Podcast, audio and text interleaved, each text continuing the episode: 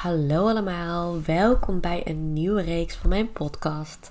Voor degenen die mij nog helemaal niet kennen of nog niet zo lang volgen. Drie jaar geleden kreeg ik tijdens de lockdown het idee om een YouTube-serie op te starten. En dat heette Youth is the Future, een kanaal voor en door jeugdvoetballers. Dit kanaal had een inspirerend en educatief karakter waar niet over jeugdspelers werd gesproken, maar met. Want juist de spelers zelf kunnen ons van alles leren. Ik heb toen hele mooie gesprekken gehad met spelers van uh, verschillende BVO's of van een amateurvereniging. Ik heb toen ook gesproken met een uh, trainer die tevens ook oud-speler was, uh, jarenlang bij Ajax. En ja, ik heb daar heel veel, um, heel veel van geleerd. En dat maakt dat ik nog steeds uh, de droom uh, en het doel heb om met Youth is the Future een uh, maatschappelijk doeleinde te creëren. Waarbij ik aandacht kan blijven geven aan het menselijke aspect in het voetbal. Want er zijn zoveel jonge jongens met de potentie, de ambitie en een droom om later een succesvolle voetballer te worden. Maar als het op proefvoetbal aankomt, dan zien mensen vaak alleen maar de buitenkant. En dan de successen, mooie doelpunten, statistieken, een glamourwereld en vooral het grote geld. Maar wat jeugdspelers er van jongs af aan uh, daadwerkelijk voor moeten doen uh, en ook vooral moeten laten om de top te bereiken, dat ziet bijna niemand. Um, en ik denk ook dat dat enorm geromantiseerd wordt door de jaren heen heb ik heel veel spelers leren kennen en ervaren dat zij uh, op jonge leeftijd al met hele bijzondere verhalen rondlopen. Uh, ik heb echt spelers gesproken die best wel een aardig gevuld rugzakje hadden terwijl ze nog piepjong waren. Dat je echt denkt, hoe kan het? En nou ja, tijdens de podcastserie, maar ook uh, de gesprekken die ik toen destijds voor het YouTube-kanaal hadden uh, deelden zij mij hun over hun beleving als speler. Uh, probeer ik ze uit te dagen met uh, diepe vragen. en breng ik ze waar het kan ook in contact met gelijkgestemden. Ik heb toen destijds ook twee spelers meegenomen naar een interview met Myron Boadou. En zij hebben die dag nou, heel veel ervaringen met elkaar kunnen uitwisselen. En ik denk dat ja, je het echt beter kan horen van iemand die nou, hetzelfde pad heeft bewandeld en ook al zelf heeft ervaren. Um, ja, daar kan je natuurlijk super veel van leren. En uiteraard probeer ik ze ook uh, uit te leggen hoe zij zo goed mogelijk voor zichzelf kunnen zorgen in dit proces. Um, ik ben dit begonnen ook vanuit mijn eigen ervaring. Niet zozeer als voetballer, maar uh, wel als hockeyer.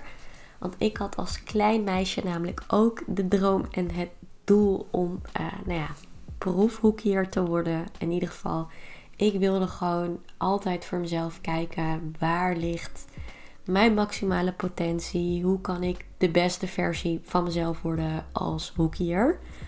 En ik kan uh, oprecht zeggen dat het altijd vanuit een intrinsieke motivatie is gebeurd. Ik hockeyde puur voor mijn plezier. Ook puur voor mezelf. Ik voelde totaal niet de drang om mij te bewijzen aan anderen. Of om het te bewijzen aan mijn ouders. Of om te laten zien hoe goed ik was. Ik wilde gewoon echt mezelf enorm uitdagen. En um, nou, al gauw kwam ik er bij de lokale hockeyclub van mijn buurt achter dat ik best wel wat talent had. Maar dat er ook behoorlijk wat fanatisme in mij uh, verscholen zat. Ik uh, kon echt, als ik verloor, wit heet zijn. Ook echt, mijn hele dag kon gewoon verpest zijn. En uh, ik wilde gewoon constant mezelf uitdagen om nog beter te worden. En ik was eigenlijk alleen maar beter bezig met, met hockey. En ik hockeyde thuis in de woonkamer. Ik hockeyde op straat. Um, ik was daar alleen maar mee bezig. En um, nou, uiteindelijk voelde ik bij de lokale hockeyclub dat ik daar ook was uitgeleerd. En dat ik gewoon toe was aan een andere uh, een nieuwe uitdaging. Dus ik besloot uh, nou ja, bij clubs te gaan kijken die wat hoger speelden. En uh, ging ik ze uiteindelijk selectietrainingen doen. En toen werd ik aangenomen bij Hockeyclub Amsterdam. En ik vergelijk dat altijd met het Ajax van Nederland.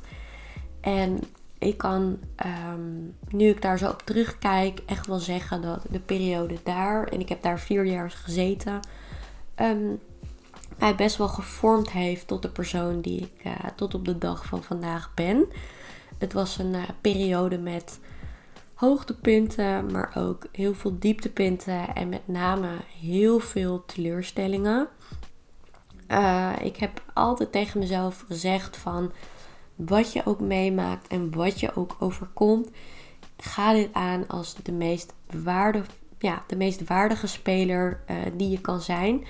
Ik heb heel veel weggeslikt. Ik heb heel veel um, weggeduwd.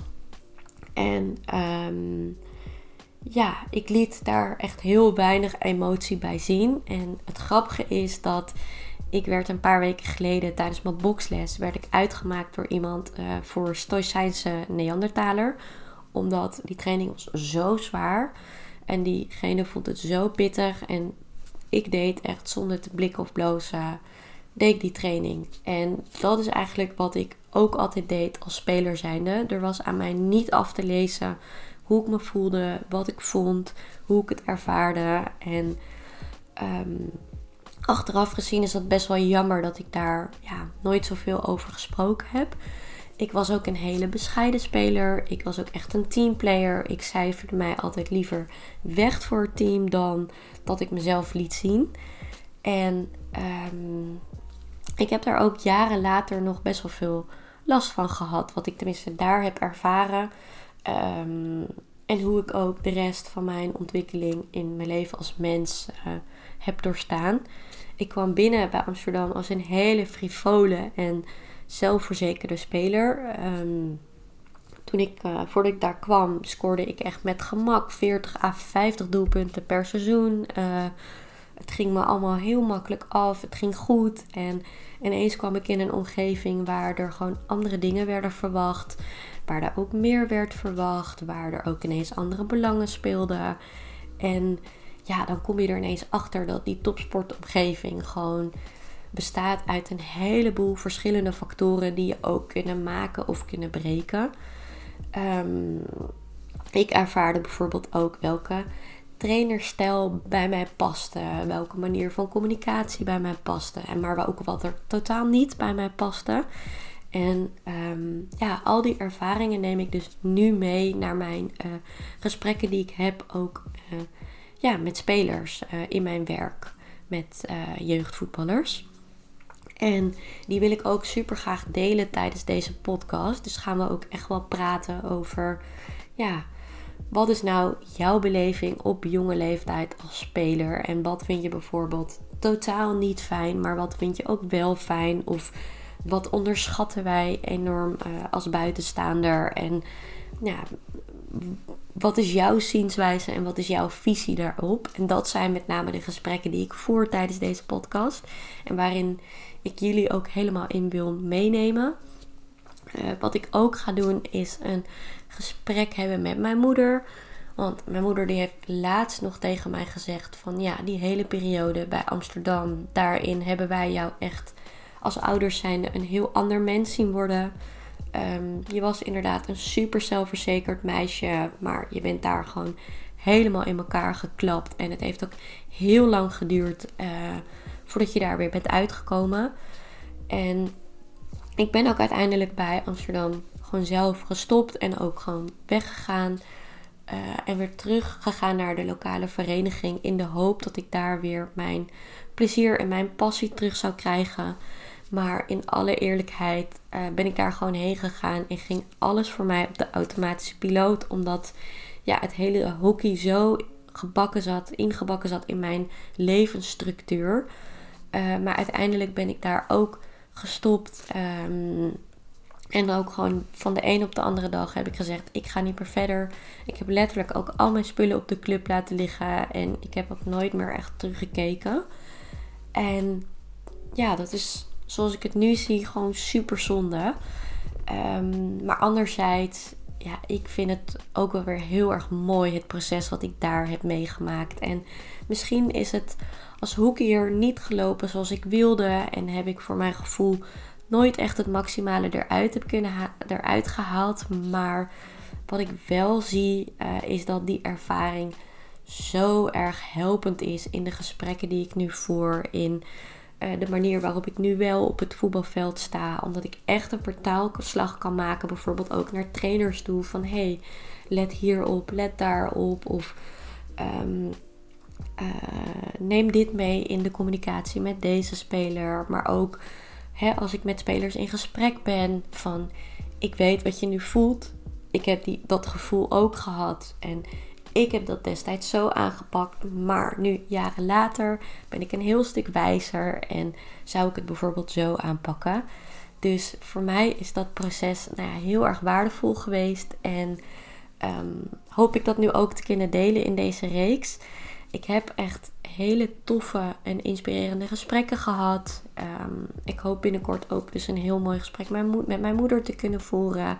En uiteraard is het grootste doel om de luisteraar te inspireren, maar ook weer te motiveren en echt mee te nemen in de beleving van de, de jeugdspelers. Want ja, ik heb destijds niet echt mijn stem laten horen. Ik heb mij destijds niet kunnen uitspreken. Maar ik hoop uh, met deze gesprekken dat zij dit nu wel kunnen doen. En dat wij uh, ja, daar heel veel waardevols uit kunnen halen. Dus ik wens je super veel luisterplezier en uh, nou, haal er wat moois uit.